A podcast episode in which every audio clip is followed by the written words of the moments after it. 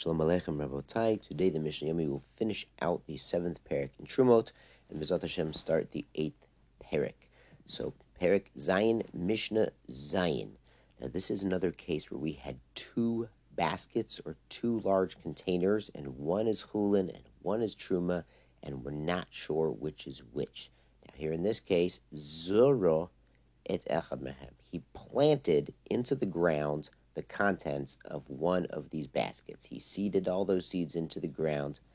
Putter.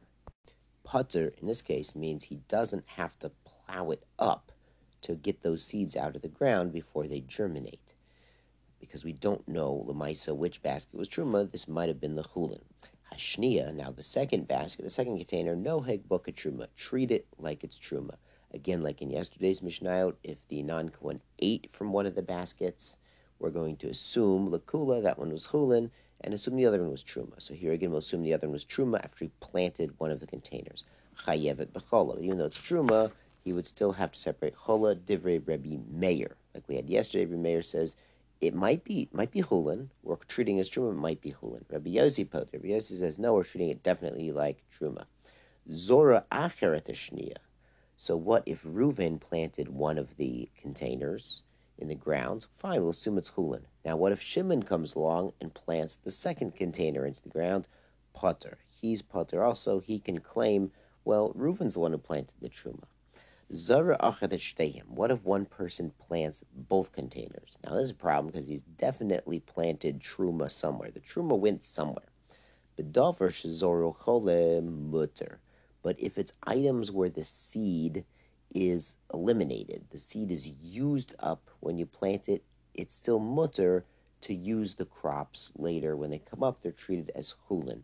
So you understand this means something like a wheat or a barley or maybe in school or your kids have brought home like a, a bean that they've planted in a in a clear cup and you see like as the bean sprout grows the bean gets used up and eventually it's gone so it's something that the seed itself is used up so then the seed, which was might have been the truma, the truma is there somewhere. One of them was the truma. That's used up. It's gone when the plant comes up. So the plant would become chulin and be mutter, but b'devar she'ein zorukole aser. Something where the seed is not used up. You understand that's onions and that's garlic and there's these bulbs, these things that add on. It's aser. It's still truma because the truma is still there. Mazel tov. Moving on to the eighth Perik. First Mishnah, Isha. Shahaita echelet betruma. A woman was eating truma. Here she's eating truma because she's the wife of a Kohen. Bav Amrlo, they came and they told her, Mate Bailech Nebuch, your husband died, so she's no longer the wife of a Kohen. And in this case, she doesn't have children with him that would entitle her to eat truma.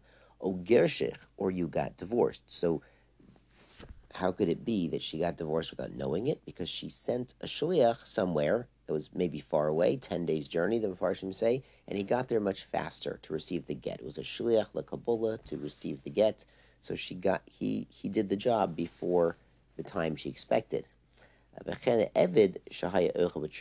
Evid of a Kohen, the servant of a Kohen, was eating truma. Vova Amrlo, they told him, Met Rabcha, the Kohen Nebuch died. O Macharcha Yisrael, or he transferred you to a non Kohen. O Netoncha b'matana, or gave as a gift.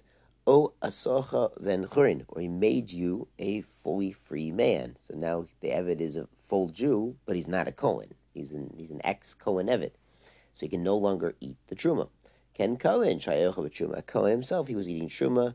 Noda, he became informed. Shu ben grusha ben chalutza, that he was the son of a divorcee or a woman who received a chalitza, because she was in a yibam situation and chose chalitza over yibam. So these people are not allowed to marry a Kohen. Kohen can't marry these women, and the offspring from them is not fit, not fully miyuchas as a Kohen, and can't eat truma.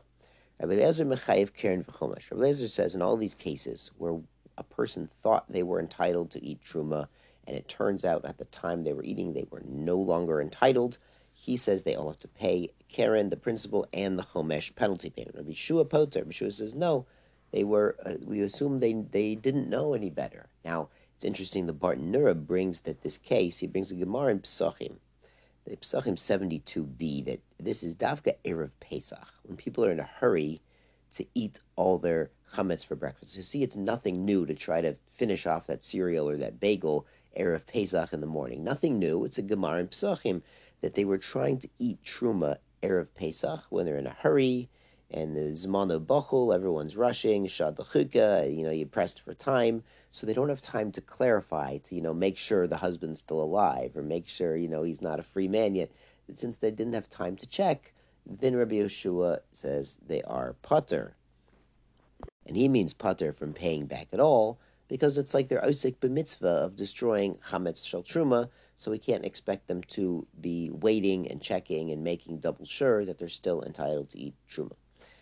Haya omid umakri mizbeach. So a Kohen who is standing and bringing a korban on top of the mizbeach in the base of mikdash bin Hayra the noda, and then he's informed Sheben Grusha ben Chalutza that again he's the son of a woman who is puzzled to kahuna. Rabbi Eliezer Omer Kol Karbano Shekriv Al Gabe Mizbeach Psulim. It says everything he's done, all of his life's work, Nebuch was meaningless because he was not entitled to act as a Cohen. So all of those people need to bring replacement korbanot. The people that this Cohen Plony brought their korban on their behalf, they uh, none of them were valid. Rabbi Yeshua Machshir. Rabbi Yeshua says, you know, B'diavad, he's done it, and the Bartanura brings that as a pasuk, Baruch Hashem Chaylo Ufol Yadav Tirtzei. So when it says Chaylo, Chaylo means Chayil. Usually it also means Chulin. Afilu Cholol Shabo Pol Yadav Tirtzei. Even the Cholol Kohen, if he's done it b'di'evid, it was still a valid korban according to Yeshua. The Mishnah concludes, no, there's shu balmum, but if he realizes he was a balmum, they tell him, hey, buddy, you got a mum, avodato psula. The nebuch, it's puzzle. There's no puzzle to fix that up, even according to Rabbi Yeshua.